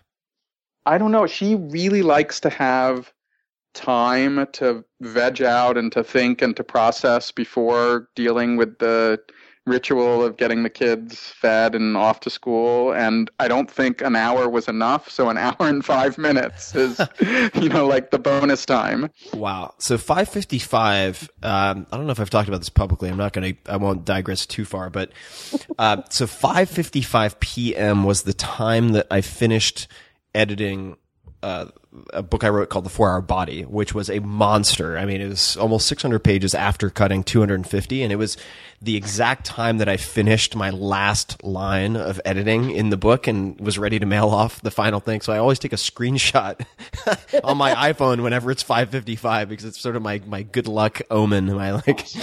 Uh, anyway, that's amazing. That's well, awesome. Give a high five to your wife. i will take screenshots now when i get woken up by the alarm It's gonna be a lot of screenshots. yeah i'm sure i won't be able to think well enough to take more than a couple Not photos, screenshots. Uh, do, you- do you now coming from a family of scientists?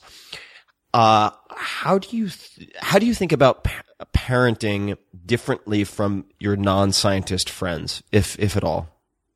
Yeah, I'd- I, I mean, I'm not sure at all. You know, we went through when our first kid was born, our daughter, we went through the, you know, like read a bunch of books, like they're going to tell you exactly what you're supposed to do uh, related to parenting. And most of it is just, you know, something that worked for one person and, you know, it didn't necessarily work for us. And again, it goes back to that rule thing. If you follow those books as a rule, they're horrible. If you follow them as a constraint and guideline, they're pretty good. So I think um, my wife's also a scientist. She hasn't been um, working in the lab recently. We we say she's a child developmental biologist. Um, uh, but so we're both scientists, and we have a lot of scientists in our background. But we we try not to either force science onto our kids or obsess about scientific approaches to everything. We're much more sort of holistic about how we deal with the kids in, in holistic in the sense that we try to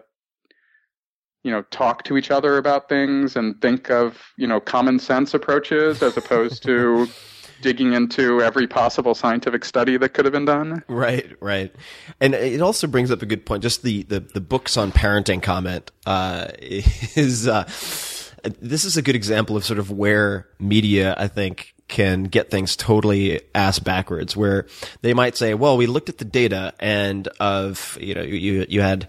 A hundred people who read parenting books and a hundred people who didn't, and the people who read parenting books turned out to be better parents.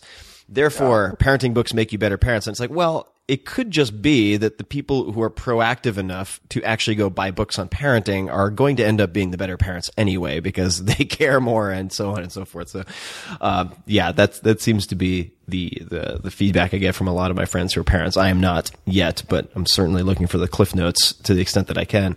Well, uh, the one more question for you, Jonathan, and then I'm gonna start uh, raining questions on on Jessica for a bit. But uh, is was is there a particular defining moment of your childhood that you can think of, or was there a defining moment in your childhood that that helped mold you into who you are? I mean, I think, you know, we've already talked about one, which was the, you know, being moments away from probably going into a coma and dying from diabetes, um, which really had a, a massive impact on lots of things. Um, but I think, uh, uh, unquestionably, I can tell you one very specific moment that had a huge impact on me as a child. When I was uh, almost 10 years old, or just 10 years old, uh, we went to Kenya um, to visit my uncle who was studying baboons there for his PhD in anthropology. He was doing field work in Amboseli. And um, we went camping in the middle of the Masai Mara and other parts of Kenya, you know, with lions wandering around outside. And one day we were driving through the savannah, um, and my uncle said, That's weird, and pointed way off in the distance to this gazelle that was doing something strange. And we stopped the car and waited. And slowly, over a period of maybe 15 minutes, a cheetah came from over where that gazelle was and walked about five feet from our car. And then we watched it do the cheetah sprint. It didn't catch the gazelle, but it did the full, you know, 60 mile per hour sprint. And that that moment was so awe-inspiring and transformative um, to to me to just think more about the natural world. I mean, I was kind of into birds then, but I wasn't really thinking about it. But that just seeing the dynamic system uh, in the savannah and seeing this incredibly beautiful, graceful predator coming out of nowhere. Uh, that I I still remember that moment. Wow, that sounds incredible. That's an amazing story. I What just time? have to What say. what time of day was that? It was I'm in just- the afternoon. okay, I mean, I, I don't to- know exactly when, but I was you just know, painting and the picture in my mind because it's just like it was incredible. And um, and and by the way, as an aside, we're now looking into doing studies of the cheetah microbiome because I have to return to my roots. Um, I was hoping you would say that you have adopted a cheetah and put a saddle on it, like like Harold and Kumar go to White yeah, Castle. um, Uh, um, yeah, that too, but I can't tell people about that. right? Yeah. Legal only in several states, not Yeah. not, not all. Uh, Jessica, when you think of the word successful, who is the first person who comes to mind for you? Oh wow, that's a really good question. There's so many different ways to be successful. Um, I think so. No particular name comes to mind, but what I really admire is when people have come a long distance from where they used to be to where they mm-hmm. are, mm-hmm. and I think sometimes the people who've done that haven't come very far on a global standard, but they've come very far from where they used to be. So I mm-hmm. always love, you know, reading stories about people who, you know, were in prison and then totally changed their lives, or people who, you know, came from really modest circumstances and really did amazing things with it. So I think for me, like thinking about that distance that people travel is what makes them successful. Okay. No, this is, I mean, it's a good answer. I think that, you know, I guess it's Hur- Hurricane Carter. I mean, there are a lot of, uh, of course, many people who can, who are inspiring in that sense. Who do you, who do you aspire to be like or to emulate as a founder or CEO? Oh, that's a great question. Oh, wow. Um, so I'm not, I, I, this confession, I suppose, I'm not a big worshiper of the sort of canonical Silicon Valley CEOs, you know, Steve Jobs and, and Larry Ellison and, you know, even Sergey Brin and Larry and Larry Page.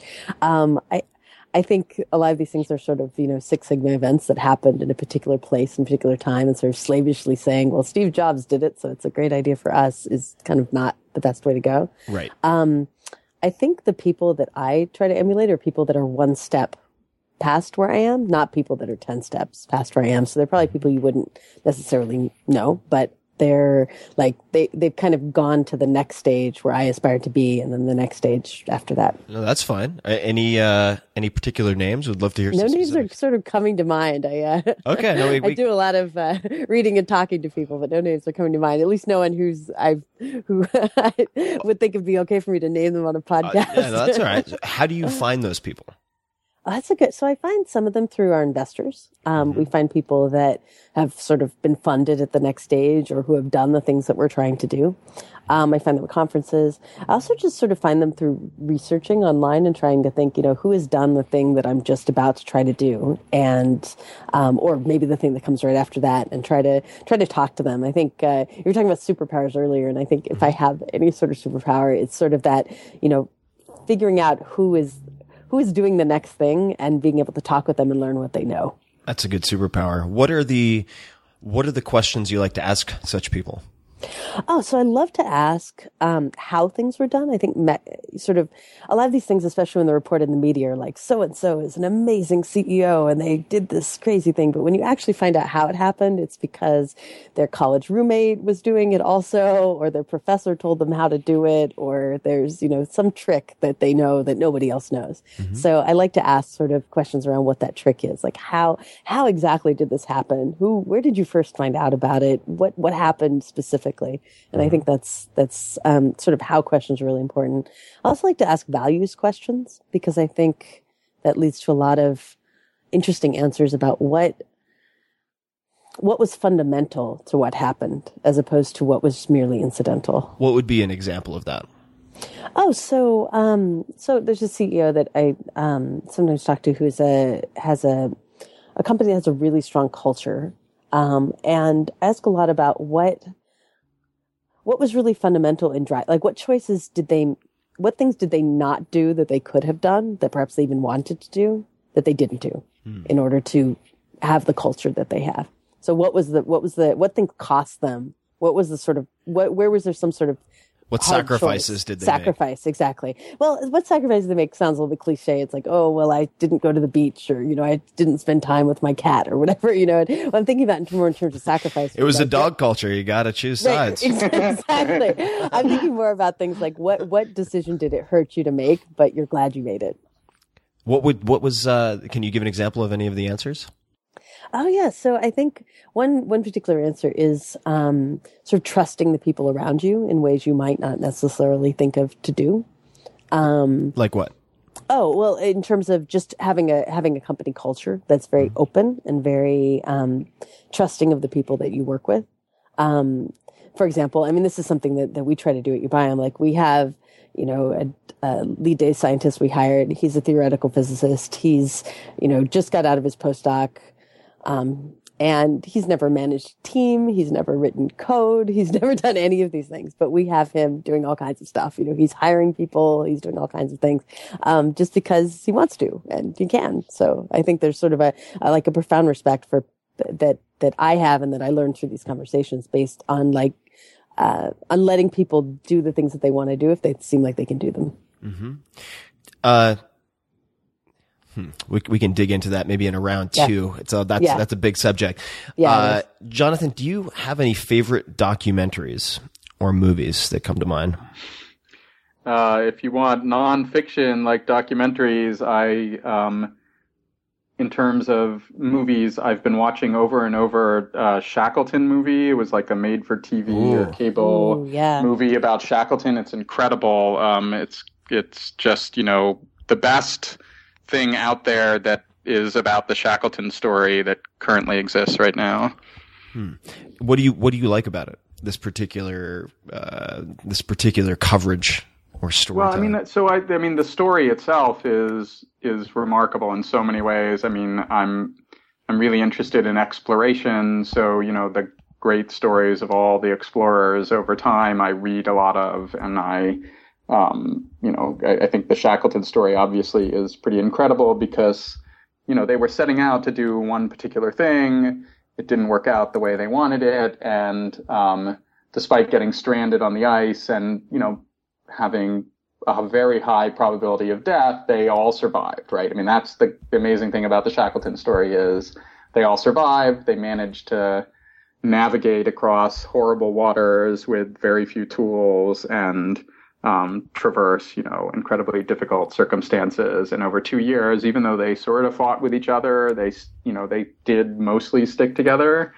Um, and it's just this this amazing sort of story of human spirit and persistence and exploration. Uh, and I, I read a lot of these stories about, you know, Antarctica and Arctic exploration, and prior to that, you know, exploring the world around us. And the Shackleton one just is pretty incredible.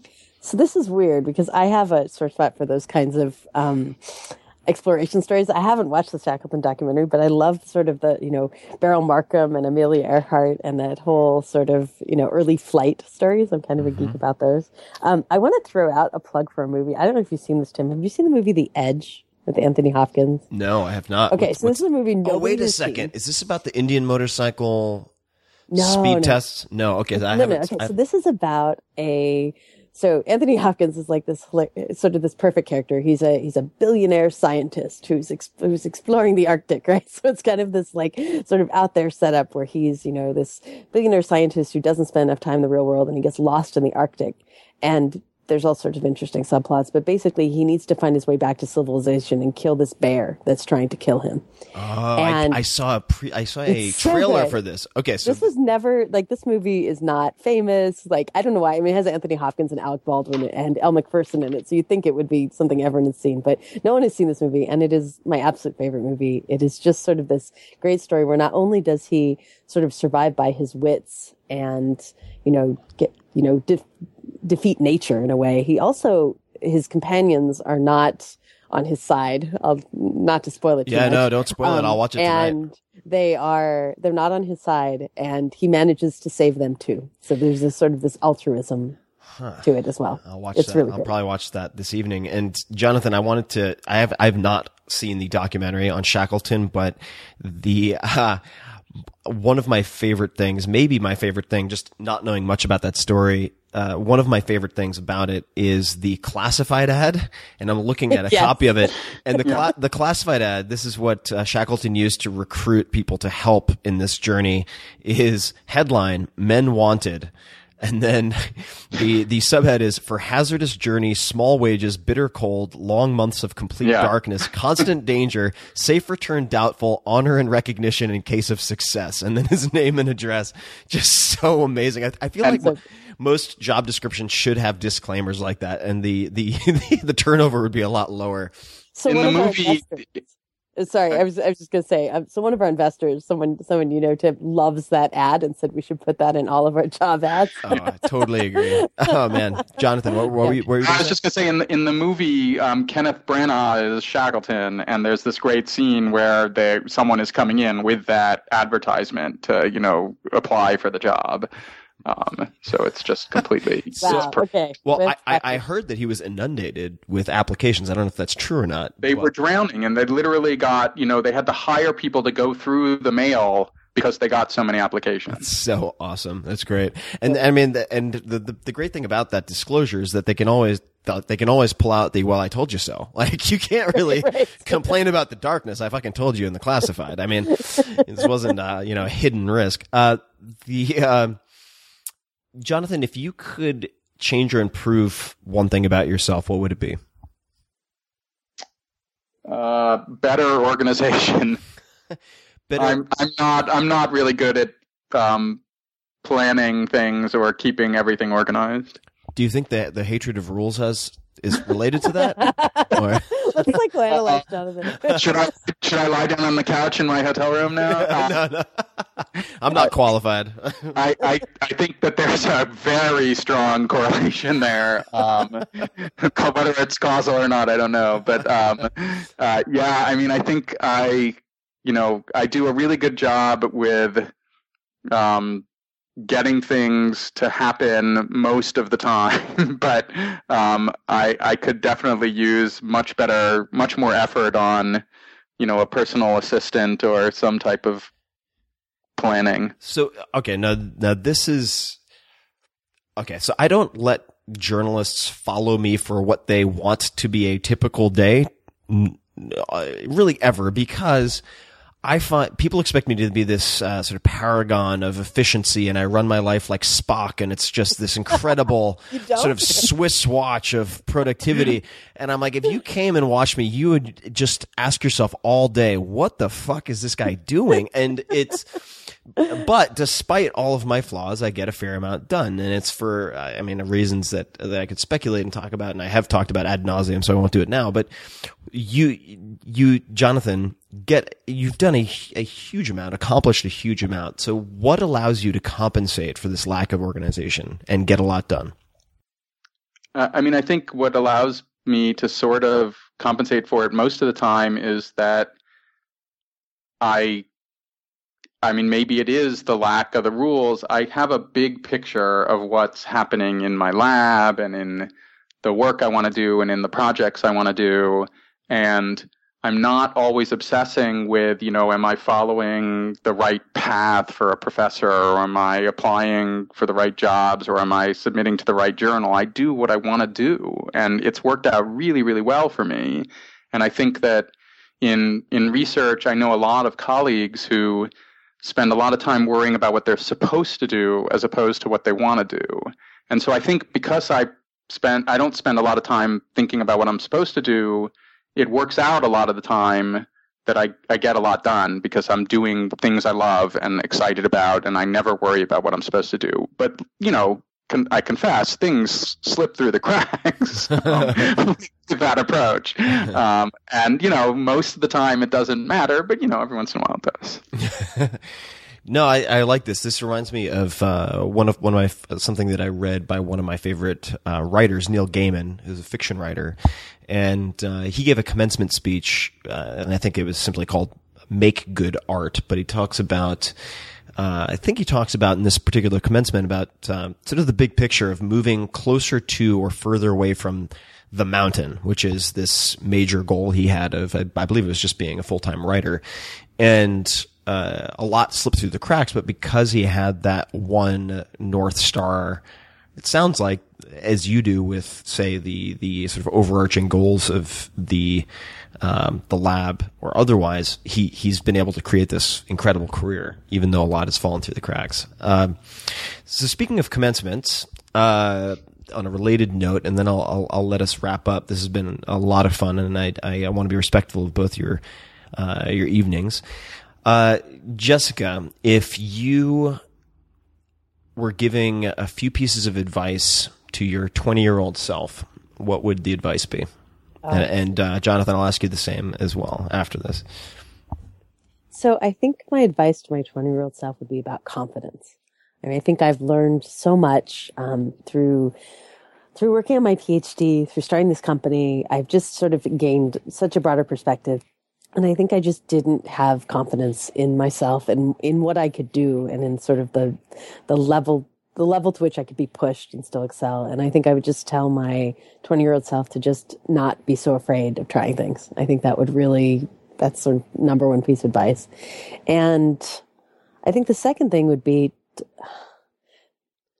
to really think very broadly about what's possible. That's kind of related, but just sort of not not only think you can do it, but think about that there are many things possible in the world to do Hmm. that I don't think I thought of when I was when I was twenty.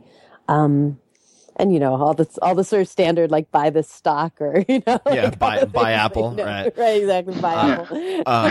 um, what what what were you so? Why did you lack confidence? What? Why were you intimidated? I've thought about this a lot. I mean, I think that some of this is sort of that traditional female sort of stuff where like, you know, and I see this all the time. And when I see it in people, I always comment about it because I kind of make a point of it. Maybe I'm annoying about it. But I was just talking to, um, to someone today who was like, well, I, this is uh, this is actually our director of operations, and she was like, "Well, you know, I don't know if I can do that. Maybe it'll be, you know, maybe I should just wait and then not and ask them if it's okay." And I'm like, "No, no, no. Women wait and ask. Men just go do it and then apologize for it later." And I think it's just like this is it's true. There's sort of this like very female, like, "Oh, wait and you'll be rewarded," like uh, like that uh, CEO of Microsoft was saying, "Women should just wait and not ask for raises, and then karma will give them money." And I just feel like he actually said that, and I think we were just socialized to believe that. So I think that's a big part of it. But I think I think another part of it was just um,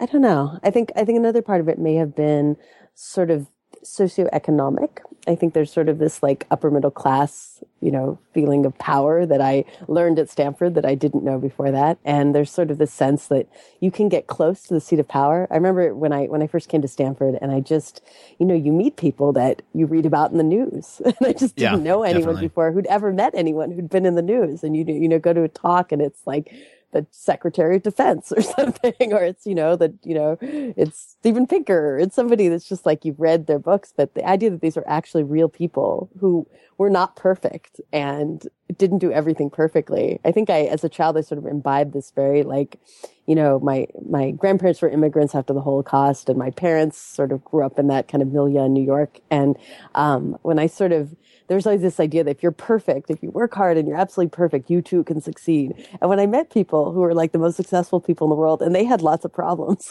and were also very anxious about lots of things, I thought, okay, you know, I could be one of those people. right. You're like, oh, oh, okay. I can do that. I get it. These are human problems, not exactly. and I just didn't know that growing up. So that was a big revelation for me. And I, and I want to just underscore one thing you said, and it's always a danger for me to say this because I, I look like uh, American History X, so it's a sensitive subject. But I, I was having a conversation once with a very, very, very successful uh, female executive, and the topic this was a group conversation among friends, and the co- the topic came up about salary discrepancies. And her thought, and I'm not saying this is the only, certainly not the only perspective, but she was massively, I mean, she makes millions and millions of dollars a year. And she said the reason women make less oftentimes is because they don't ask for more.